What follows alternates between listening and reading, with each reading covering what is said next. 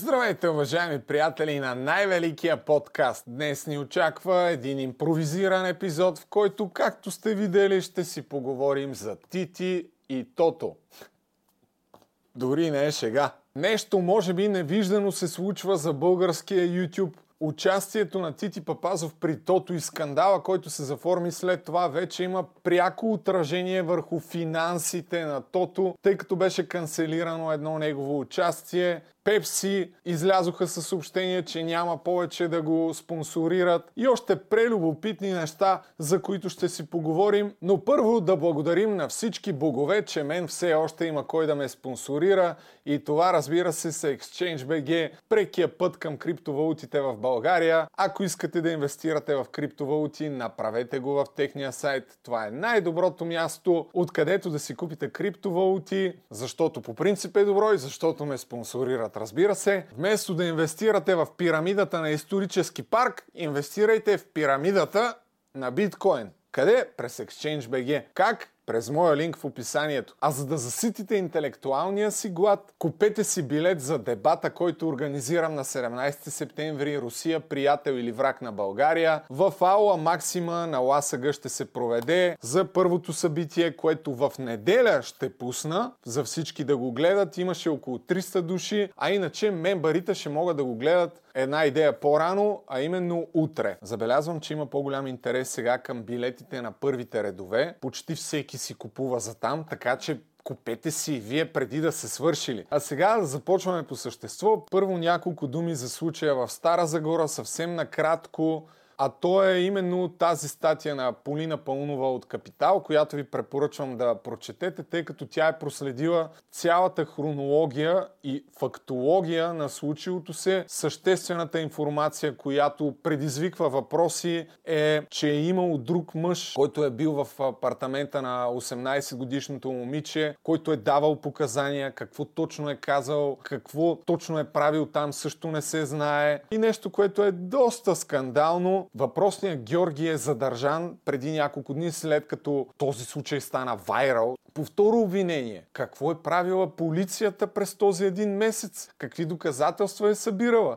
Защо го, защо го арестува по второто обвинение чак сега, а не по-рано, дет се вика добра журналистическа работа? И преди да кажа какво мисля, една идея по-подробно за случилото се с Тото, тъй като както добре знаем, аз също съм имал честа да говоря за него и да влизам в така наречения бив с него. Ще ви разкрия и една изненада, може би за вас, че имах едночасов телефонен разговор с Тото наскоро. Но преди това да обърнем внимание на Тити Папазов, за когото всъщност не се говори достатъчно, а той е в същността на цялата случка.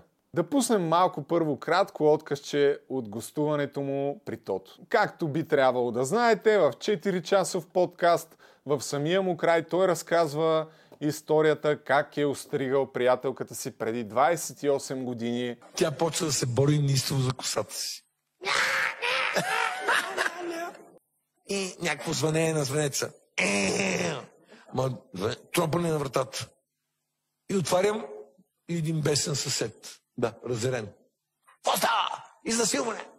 Изнасилване. аз съм стоп. Пострижка. на фризьора. Не, не, слушай, Георги Димитров. За да разширим малко рамката на частния случай на Тити Папазов, този 10-15 минутен разказ всъщност ни разкрива изключително много за страната, в която живеем, според мен, разбира се, и за нещата, които се случват днес, също така, които в огромна степен се коренят именно на героите на 90-те години, сред които по някакъв начин е бил и Тити Папазов. По-скоро е бил приближен до тях. Мутрафоните, Георги Илиев, Васил Илиев и всички тия свестни момчета, за които и аз имам няколко видеа. Когато всъщност тази въпрос на мачовщина, да бъдеш лошо момче, беше наложена според мен като модел на поведение и модел на следване. Освен това, появява се и образа на твой доверен полицай, който винаги като изпаднеш в някаква беда, имаш човек, който ще те спаси и ще те изкара от тинята, така да се каже, безнаказано. Едминката има полицейска кола. И аз, Ричардовското сърце, веднага звъна да има приятел полицай и отивам в тях. Викам, братко, да те питам нещо. Така и така, така и така. И той вика, бе, това е голям проблем. Устига ли е хубаво чисто гола? Викам, не бе. Цялата, викам, тя не дава. Викам, на дубки стана. Вика, братле, да ти кажа, ясно, че няма да стигна до затвор, но това си готов. Защото ако тя е постригана чисто хубаво, Да. мога да шантажира. Та постриг. Така като е на дубки, като съседите са видяли, извитата опашка от 8 до 7 етаж, пълно с любопитни, вика, положението е много тежко. То се вижда с просто око, че дори 28 години по-късно Тити Папазов не съжалява за това, което е направил. Не просто не съжалява, според мен той не усеща абсолютно никакво чувство на вина. След малко ще коментираме реакцията на Тото и публиката в цялата тая атмосфера, когато дойде време да говоря за Тото. Доказателството, според мен, че Тити Папазов не съжалява, се появи през последните 2-3 дни, след като вече се изля всичко това в социалните мрежи и към единия и към а, другия макар сякаш Тити да оставаше една идея по-назад. С ето това интервю, което Тити Папазов, аз като го гледах, бях в шок честно. И едно интервю след малко, на което ще обърнем внимание от днес в Блиц. А Но... как ви е хрумнало въобще да й обръснете главата? Как идва в ума на един човек такова нещо? Еми, ние по принцип имахме някаква оговорка, но тя е несериозно сега да обяснявам, че... Имали сте оговорка да обръснете? Не, имахме оговорка, че ако тя ми издели, аз ще обръсна косата, пък тя ще да ми щупи фаровете на колата, но сега това е несериозно. Това по никакъв начин не променя това, което се е случило. Това физиономия и отговор на човек, който съжалява ли е? Този статус на Йоана Захариева също стана много популярен след това в социалните мрежи, който в последствие тя самата е изтрила. Той даже не е статуса коментар под някакъв пост. Тити Папазов днеска отрече тая информация в интервюто си пред Блица, именно, че е бил връзвал, че стояла няколко дни затворена, опроверга и това, че била под 18 години, каза категорично, че била на 19 години и 4 месеца дори, че не е емигрирала след този случай. Това беше първата реакция на Тити Папазов, която видяхме да застава с лицето си. А днес е дал едно по-подробно интервю, което вече за мен е доказателството, че той по никакъв начин не съжалява за това, което е направил. И всъщност в това е големия проблем в цялата ситуация. Но то възможно ли е въобще да съжаляваш предвид факта, че преди 4 месеца си разказал толкова подробно на шега какво точно се е случило? Тук обаче другото, което трябва да изведем от това интервю е, че Тити Папазов в това 52-минутно интервю, като свърши подкаста, ви препоръчвам да го изгледате, всъщност съзря сценарий срещу него за цялата тая атака, която се случва в последните дни. В крайна сметка стигна до това, че сценария бил от Любомир Костадинов младежа и че едва ли не тази атака била свързана с Левски за да, тъй като водят в момента там разни войни, привържениците и ръководството в а, лицето на Наско Сираков, Илиана Раева и Тити Папазов, което разбира се е пълен абсурд. Нека да чуем малко от Тити Папазов в Blitz Live. Ако в 1995 година Гергана беше отишла да се оплаче в полицията, аз на другия ден ще да бъда санкциониран като обикновения непопулярния гражданин Константин Папазов с глоба, който и към днешна дата е същото наказание. Сега нещо се случи подобно, по закон пак е само глоба. А вие тогава, признайте си, с ръка на сърце, заплашвали ли сте тя да се е страхувала да се оплаче от вас? Не. Тя не се оплака, защото знаеше, че е виновна. Но това пак не... Аз не искам нито в един детайл да търся уневинение на моята постъпка. Тя пак е виновна. Тук тънката подробност е, че цялото това нещо се случва 95-та година, когато всъщност Тити Папазов вече, доколкото си спомням и знам, защото не си спомням, тъй като съм бил на 7, но вече е президент на баскетболен клуб Славия и е взел пари от а, Георги Илиев, за да издържа клуба, за да продължи развитието на клуба. А преди това, вече няколко години управлява казината на Илия Павлов. Т.е. Тити Папазов е човек, който е в мутренските среди по това време. И да ни обяснява, че щяла Гергана, въпросното момиче на 18-19 години, да пусне жалба срещу него и нещо да му се случи, силно се съмнявам, че това е възможно, защото това е един дълъг разговор, който по принцип бих се радвал да бъде проведен с Тити Папазов. Той е един от хората, които се, се изказвали винаги много ласкаво и един от хората, които всъщност са причината да има този ореол легендарен върху всичките тия буклуци, ги наричам аз, мутри, които са една от основните причини за деградацията на обществото през 90-те години, тъй като са издевателствали над населението, репресирали са, рекетирали са, пребивали са и са правили всичко каквото си поискат пред широко затворените очи на българската полиция, на МВР, защото са били удобни да изпълняват някакви по-висши цели. Тити Папазов е бил част от това. Така че ако трябва да изведем нещо от цялата тая история, това е едно от тези неща. Аз съм един от хората, които вярват, че трябва да бъдат изобличени и младите хора, които не са живяли тогава, аз тогава тъкмо съм прохождал буквално, да знаят, че тези хора са буклуци, бе. Така че моят проблем с Тити Папазов в цялата тая ситуация е, че според мен си личи, че той не, не съжалява. По никакъв начин. Аз като човек, който съм играл баскетбол, със сигурност съм бил в а, някакъв момент един от почитателите на Тити Папазов, още повече, че, съм бил и така доста по-запален привърженик на Левски едно време, вече не, особено като тинейджър, но и малко по малко навлизайки в баскетболните среди, колкото е направил добро за популяризирането на баскетбола в България, защото буквално десетилетия наред Тити Папазов е бил лицето на баскетбола в България, но ако влезете в баскетболните среди и разпитате достатъчно много хора, ще намерите не малко, които смятат, че всъщност Тити Папазов е в основата и на застоя в развитието на българския баскетбол, поради простата причина, че са се водили едни войни там в федерацията за влияние и кой да управлява, но това е друга тема на разговор за друг ден. Да пуснем още малко от това интервю в Блиц. И що в Блиц, бе, човек? Смисъл, Блиц, what the fuck? Так, журналиста започва интервюто с защо е тази атака срещу вас последните дни? А ти мал... Да пуснем малко от това как нали, в началото каза, че съжалява, съжалява, съжалява. Обаче малко по малко в хода на разговора всъщност взе да вижда сценарий, което е повече от абсурдно. Не, чуйте го просто. Аз бях в шок. Озревява обществото. Негативната ми постъпка. Да. И то се събужда. И тази цена ще плата, ако нашето общество това го събуди към добра промяна.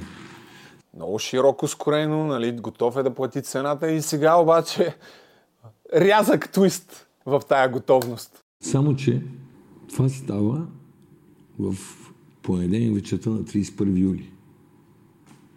Този пост от тази ваша колежка. Ние знаем къде е заровено кучето и ще разкажем всичко. Аз при мен няма запетайки, не се съобразявам, когато казвам истината, от първия до последния човек в държавата. От първи до последния. Никога не се плаща и може да кажете Никой. всичко. Имам притеснения за живота си, за здравето си, защото се случиха неща, които ще разкажа. Да, заради тях. И тук вече започва малко по малко да цитира СМС от а, въпросния Любомир Костадинов младежа. Няма ли кой да им каже на тия хора? Наистина аз съм в шок. Няма ли кой да им каже, че няма как това да е сценарий? Бе? Това дори някаква журналистка от BTV или там, не знам коя точно имаше предвид, да е написала някакъв статус. Това е магията или проклятието на интернет, че нещо пробива и намира път, когато достатъчно голям брой хора се вълнуват от определена тема. Стотици хиляди или десетки хиляди излязоха на протест отвратени от това, което се случи с това момиче. Как може да, да съзреш, че това е сценарий, бе? Но ти го обръщаш на някаква атака, че едва ли не това е атака свързана с неговите опоненти в футболния Левски. М-м. И малко по малко, това е на 20-та минута, вижте на 26-та вече какво става. Искам равен старт. А вие проведохте ли разговор с нея? Или сте Коя да проведа? Журналистката, която... Приятелю, на защит с бели конци сценарий, Зашит с бели конци сценарии. Това човек, който съжалява за случилото се, макар и преди 28 години. Това ще го каже ли, според вас? И обръщаме внимание на още един малък детайл от това така наречено интервю, тъй като Тити Папазов в, в публичното пространство е известен с това, че е много чувствителен, така нататък. Естествено, хората, които са ходили на матчове и са го виждали, са виждали и друга светлина от него, на баскетболни матчове имам предвид. Но стана известен и с това, че непрекъснато не спазва законите за движение по пътищата, минава на червено, супер често спира където си пожелае. Култов е ония случай на когато един човек велосипедист му прави забележка и той му казва бегай, бегай, бегай, бегай. И тук го пита, спазвате ли още закона? Премежи на пътя има ли Какво? сте? Как се Е, задумва? до голяма степен, да не кажа на 100%, аз не мога да Нарушавате лъжа. ли все още законите? Силно ограничено. Много ни подейства този случай. Имате Аз като дам дума. Силно ги е намалил нарушенията, вече минава не 10 пъти на червено, а само веднъж два пъти. Малко така ми звучи на мен това. Ама, това е положението. В заключение за Тити Папазов това, което мога да кажа е, че всъщност, според мен е очевидно, че не съжалява и не намира абсолютно нищо нередно в това, което е направил. И другото ми убеждение е, че огромната причина за това е всичко, което е преживял през 90-те години, а той е управлявал казината на Илия Павлов, както самия той е разказвал. Бил е там различен схемаджия и благодарение на това в един момент е започнал да движи тия неща. Познава ги всичките му трафони и е от тия хора, които се изказва много ласкаво за тях, защото видиш ли те нищо лошо не са му направили, той е видял само добро от тях. Ама като го питаш, абе добре, бе, ама те убиваха хора, а, рекетираха, аз не съм го видял това. Не мога нищо да кажа. Е, чакай малко, е. Значи, може да работиш и да си затваряш очите за някой, който убива, рекетира, претрепва и какво ли още не, за да се гушиш и в същото време не мога, съжалявам, нищо лошо не мога да кажа. Аз разбирам, че не можеш, ама е лошо и когато такива хора се изявяват като някакви морални стожери нали, на обществото много често. И минаваме към Тото.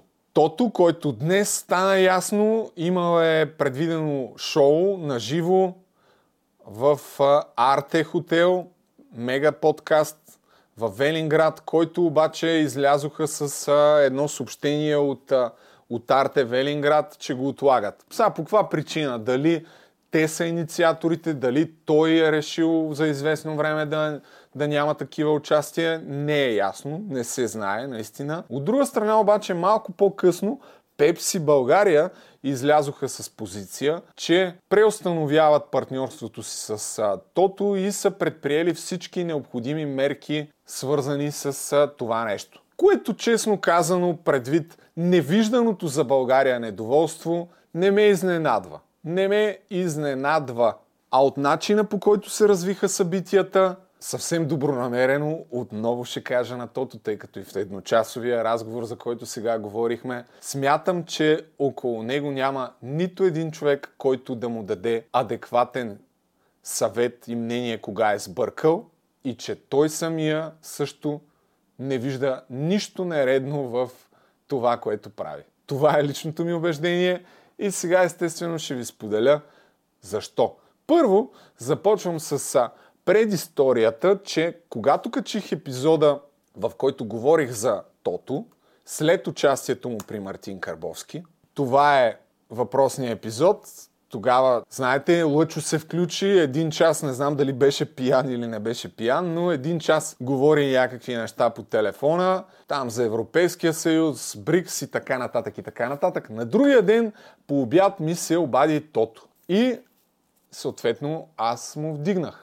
Един час, даже над един час продължи разговора. В крайна сметка, накрая, не мога да кажа, че сме си станали приятели, а се оталожиха страстите. Успокоиха се така страстите и тона, с който започна разговора, се поуспокои. Но в същото време аз разбрах от Тото, тъй като му задавах доста въпроси, че той по никакъв начин не намира грешки в поведението си и в нещата, които аз съм говорил за него.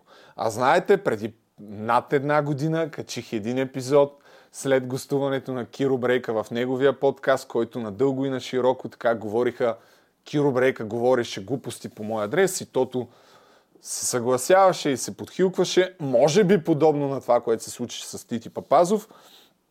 И след това аз изключително емоционално наговорих една камара неща, че тото е супер конформист и че дори тогава не го прави за пръв път, а че това е повтарящо се поведение в неговия подкаст и така нататък, и така нататък, и така нататък. И всичките тия неща му ги казах и в а, личния ни разговор, но на въпроса смяташ ли, че за нещо съм бил прав от това, което казах тогава, още тогава тото ми каза, че не. И че за всичките неща, които съм казал, аз просто не съм бил прав. Няма да споделям в а, по-големи детайли какво ми е казал, въпреки че подозирам, че той е направил запис на този разговор. Даже мисля, че на 20-та минута ми каза, че го е записал. Не знам, записал ли го е, не е ли, аз не съм го записвал, но и да го е записал, няма абсолютно никакъв проблем да види а, бял свят. Но това, което се опитах да му обясня съвсем добронамерено тогава, че според мен вече е постигнал много, има огромен интерес към неговия подкаст и въпреки, че той не се смята за журналист, експерт и така нататък, не може да нямаш позиция по въпроси, които касаят цялото ни общество и които буквално всички хора по един или друг начин ги мислят. Защото една от основните ми критики тогава, когато гостува на Карбовски, беше, че той му зададе въпроса, кажи, какво мислиш за войната? И той каза, ми, няма да отговоря, защото, защото след това ще ли да му изкривят думите. Дали всъщност това, че не си споделяш мнението и всичко, което се случва в момента, не доказва точно обратното.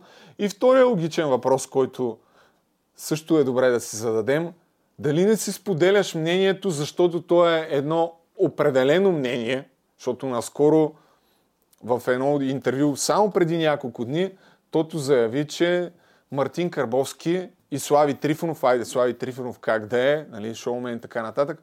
Мартин Карбовски е един от хората, на които така се възхищава. Мартин Карбовски. Той е, вероятно, е олицетворението на добрия журналист за Тото. Тогава Тото ме обвини, че говоря за него също, защото му завиждам. Опитах се да го уверя, че не му завиждам за абсолютно нищо и че всеки си има свой собствен път. Аз искам да правя корено различни неща от него, но това беше неговото мнение, но му обещах, че следващия път, преди да говоря за него, ще му кажа, че ще говоря за него. Преди там два дни или не знам кога, преди да си пусне видеото в, в YouTube, аз му писах, че недоумявам как може целият интернет няколко дни да говори за теб, а ти да мълчиш и че всъщност това е по-големия проблем и критиките към него, че мълчиш. И няколко часа по-късно Тото си качи видеоизявлението. Сега далеч съм от мисълта, че точно аз съм му повлиял по някакъв начин да даде този коментар. Със сигурност се е умислял да го направи, защото няколко дни мълча. Тук, ако трябва да отместим пак рамката, от тото, а въобще да я обърнем към всички инфуенсъри, към които със сигурност се причислявам и аз и ютубъри, този случай трябва да ни даде много ясна представа за това, че не може да си мълчите, бе, човек. Не може да си мълчите в името на това да изкарате невероятните истории от гостите, които иначе те няма как да споделят. Нещо, в което се опита да ни убеди съпругата на Тото един или два дни след като се разигра цялата тая ситуация. Тя пусна някакъв статус, в който буквално отново обвини хората, че са хейтери. Този статус за мен е доказателството, че Тото не е чувствал в този момент абсолютно никаква вина. Как може дори след всичко, което се случва, да не прозреш грешката си и че всъщност хората те обвиняват за това, че просто мълчиш, бе, човек, че нямаш позиция. В това те обвиняват. Добрия водещ, казва Кристина, за да може да изкарва всички тези истории, на които ние така се радваме. Просто трябва да си мълчиш, защото иначе няма да дойде никой да ти гостува. Долу-горе подобно нещо по смисъл ми заяви и Тото. Така че явно, че това е позицията. И там идва нашето диаметрално разминаване. И аз се опитах да му го кажа, че всъщност не е така. Няма как да имаш такова огромно влияние, включително и с Джо Роган, на който той човека се възхищава. При Джо Роган няма такова нещо като конформизъм. Когато не е съгласен с някой от събеседниците си, той опонира по един доста интелигентен и цивилизован начин с него. Така че това е големия проблем и той не се изчерпва с конкретния случай при Тити. Защото цялото това поведение сме го виждали, поне аз съм го виждал не веднъж и два пъти, включително и с Киро Брейка, който нека да не забравяме, също е бивш сводник. Добре е да си го припомняме това. И ако има нещо, което аз се надявам да се промени и всъщност за това правя този подкаст с този коментар, е да кажа, че не е окей да мълчиш и че когато си сбъркал, всъщност трябва да имаш доблестта по един или друг начин да признаеш вината си. В крайна сметка на третия ден Тото пусна някакво изявление, след като два дни някъде мълча, след като си скри всички клипове, вероятно за да не ги репортват, защото хората почнаха да ги репортват.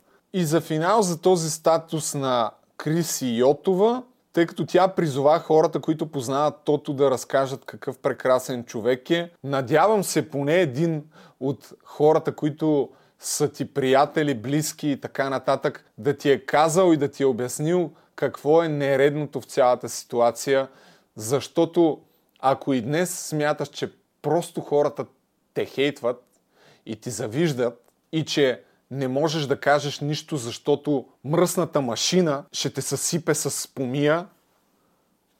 Малък Жокер след коментара, който бях направил след подкаста, в който коментирах участието на Тото при Карбовски, той е пуснал някакво съобщение, пратиха ми в неговото комюнити, че аз съм част от мръсната машина и че ето виждате ли, че не можеш да кажеш нищо. А реално той не каза нищо. Мисълта ми е, че от надявам се някой поне на лично съобщение да ти е обяснил какъв е проблема и защо хората са недоволни. За 90 път ще го повторя, че обикновенно се изразява в липсата на смелост да се заеме някаква конкретна позиция. Конкретно сега за участието на Тити при Тото е добре да кажем няколко неща. Първо, от една страна съм склонен да разбера въпросното подхилкване, реакцията на публиката. Не казвам, че я оправдавам, защото като ми го пратиха беше гадно за гледане. Мен ми ставаше неудобно, нали? Знаете това чувство, като гледате нещо, което не е окей, на вас ви става неудобно. А, въпреки, че конкретно в този случай не сте вие човека, който се излага. Но предвид факта, че това е било 4 часа, че е имало някаква такава атмосфера на, на смях, мога да разбера, мога да разбера, че хората няма как да реагират адекватно. 100% има някакво психологическо обяснение на тези неща. Цитирал съм и друг път в моя подкаст за някакъв експеримент, забравих как се казва, дето обекта на изследване е един човек. Слага три линии, от които видимо едната е най-дълга и обекта на изследване е последен. Преди него всички 9 души по сценарии питат ги коя линия е най-дълга и те казват грешния отговор. Примерно казват тази, която е средната, че е най-дълга. И накрая обекта на изследване, след като е видял колко човека вече са реагирали, казва грешният отговор под натиска на това, че всички преди него са избрали грешното. Така че в тази атмосфера това евентуално бих, бихме могли да го разберем защо се е получило. Обаче това, което не може да, да се разбере, малко по малко отиваме, защото те нещата стават все по-сериозни и все по-сериозни. Първо, след това, статуса, който си е качил след епизода. Това е най-великото и най-забавно предаване, бла бла бла бла бла, което е качено някъде около две седмици, ако не се лъжа след като е заснето, защото днеска Тити Папазов каза, че е снимал на 14 март. Забавното е, че Юлиан Вергов е първия, който го е лайкнал. Тоест никой не му е казал, че е имало нещо нередно. Като по всяка вероятност преди това вече е бил качен и въпросния клип. И тук малко по малко нещата вече стават проблематични. Защото, гарантирам ви, на мен тогава ми го пратиха поне 10 души, пак с Мале, виж какво е това, моля ти се, кажи нещо, това е отвратително, отвратително, бла бла бла.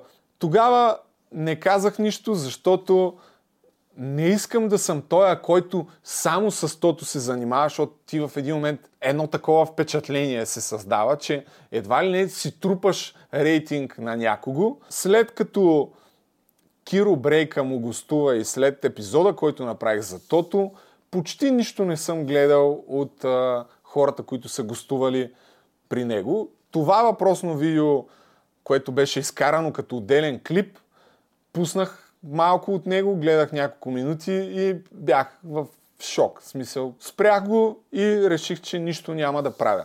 Но ако на мен са ми го пратили, и това, това ми е мисълта, че ако на мен са ми го пратили, значи със сигурност той е получил много такива коментари и съобщения, че това не е окей. Okay. Гарантирам ви в това.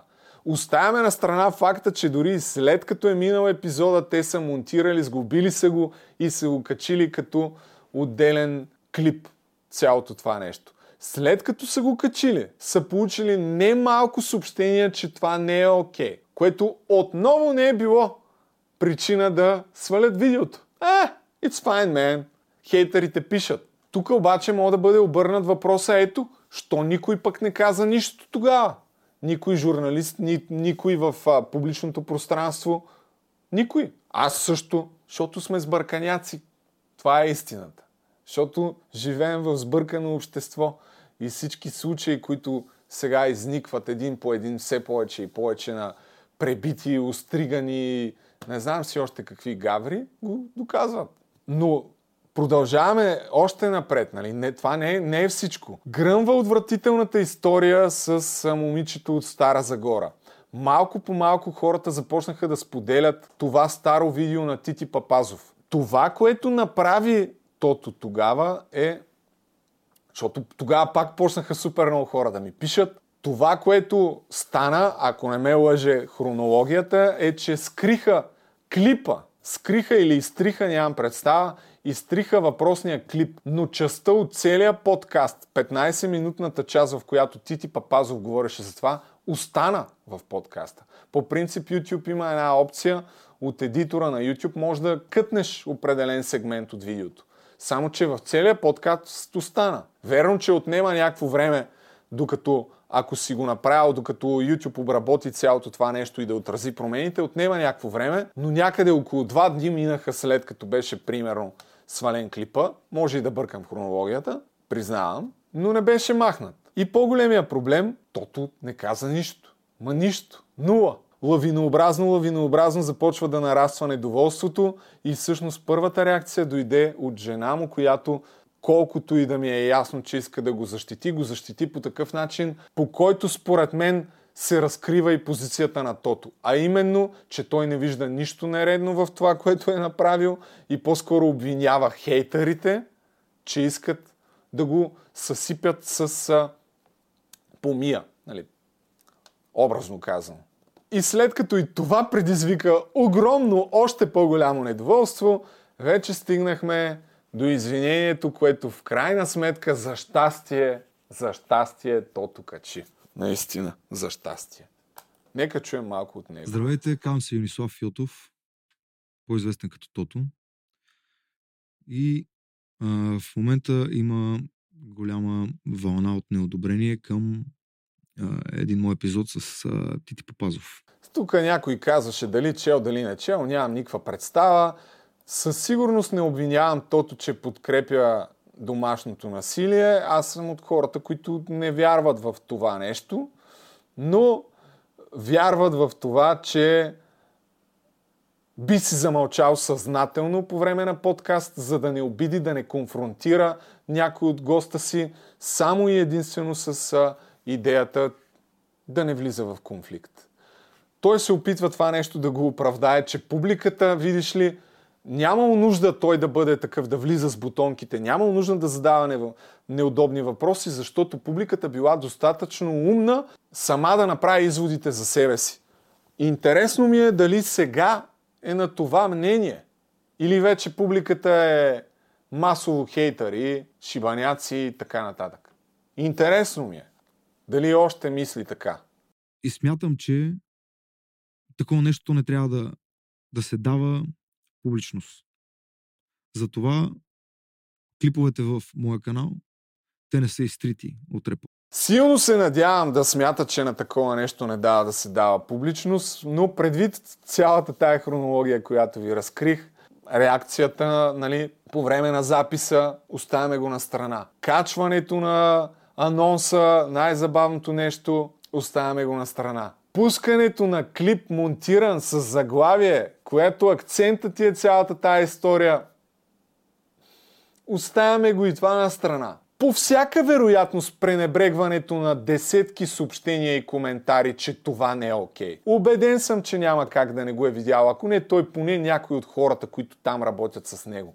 Щом на мен са ми пращали, няма как на него да не са му пращали три пъти повече такива съобщения. Оставяме го и това на страна. Гръмва цялото това нещо с Стара Загора. Почва твоя клип да се върти, ти махаш, скриваш този клип чак сега Мълчиш два дена. Жена ти пуска статус, че хората, които го нападат, са същите като този, който е направил разрезите. What the fuck? Минава още един ден и казваш смятам, че не трябва да се дава публичност на това. Надявам се наистина да смяташ така, че това е така. Силно се съмнявам да виждаш някаква истина в нещата, които съм говорил преди повече от една година по твой адрес от нещата, които ти казах в нашия едночасов телефонен разговор. Силно се надявам, но се съмнявам, че това е така, ако трябва да бъда максимално откровен. И се надявам да има някакви хора около теб, които поне да ти казват истината в очите, но и в това се съмнявам. Неудобната истина – а иначе, дали трябва тото да бъде канцелиран тотално? Не. Разбира се, със сигурност не смятам така. Против съм да му изчезва цялото творчество. Положил е огромни усилия за да постигне тези успехи, но смятам, че това, което се случва, не е незаслужено и че е добре за цялото ни инфуенсърско общество. И за него, включително.